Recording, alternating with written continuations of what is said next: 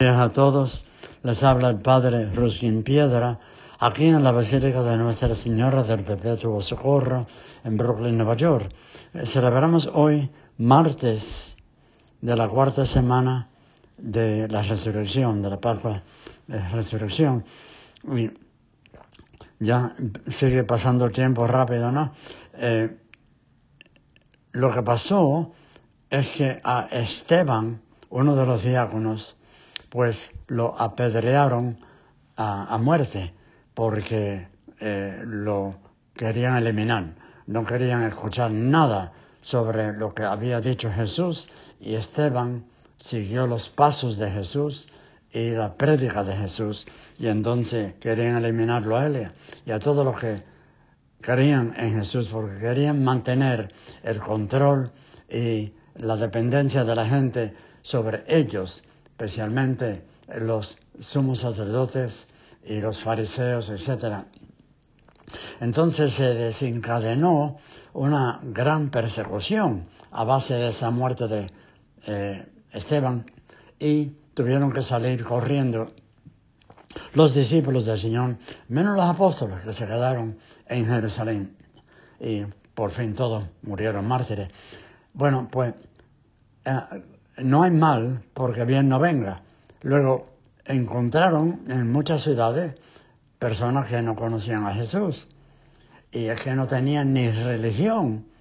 Y muchas veces encontramos que la persona que no está aferrada a ninguna religión es más fácil de convertir porque es algo nuevo totalmente y quiere escuchar y la gracia de Dios está con esta persona. Y eso es lo que pasó en muchos pueblos que eh, a donde llegaron eh, los discípulos, especialmente a Antioquía. Y entonces, cuando se pusieron a hablar a los griegos, anunciándoles al Señor Jesús, la mano del Señor estaba con ellos. Se convirtieron muchos y abrazaron la fe. Claro, eh, ahora están fuera de Jerusalén, así que se entera la iglesia en Jerusalén, que son los jefes, y mandan a Bernabé a ver si todo está de acuerdo. Eh, eh, igual que hoy, eh, cuando alguien predica de estar de acuerdo con lo que el Santo Padre dice y los obispos, etcétera, en Roma, pues en ese tiempo era Jerusalén.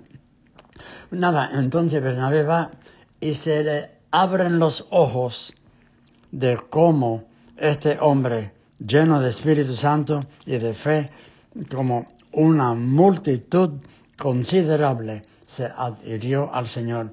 Y luego va en busca de eh, Pablo, eh, Saulo, y lo lleva a Antioquía. Y se pasa un año predicando. Y muchos, muchos abrazaron la fe. Eh, qué bello ejemplo de la primitiva iglesia, que a pesar de la persecución encuentra una manera de dar y seguir eh, eh, anunciando la palabra de Dios y nada les estorba, no hay eh, piedra sobre el cual tropiezan, no hay muro que no puedan saltar. Entonces nosotros estamos, somos discípulos y ahí por primera vez se oye la palabra cristianos. Por la manera de vivir y por su práctica se conocen. Entonces, esa es la misma llamada para nosotros, que nuestra manera de vivir, las palabras que usamos, las cosas que hacemos, los valores que tenemos, que brille en nuestro modo de ser y hablar, que somos cristianos.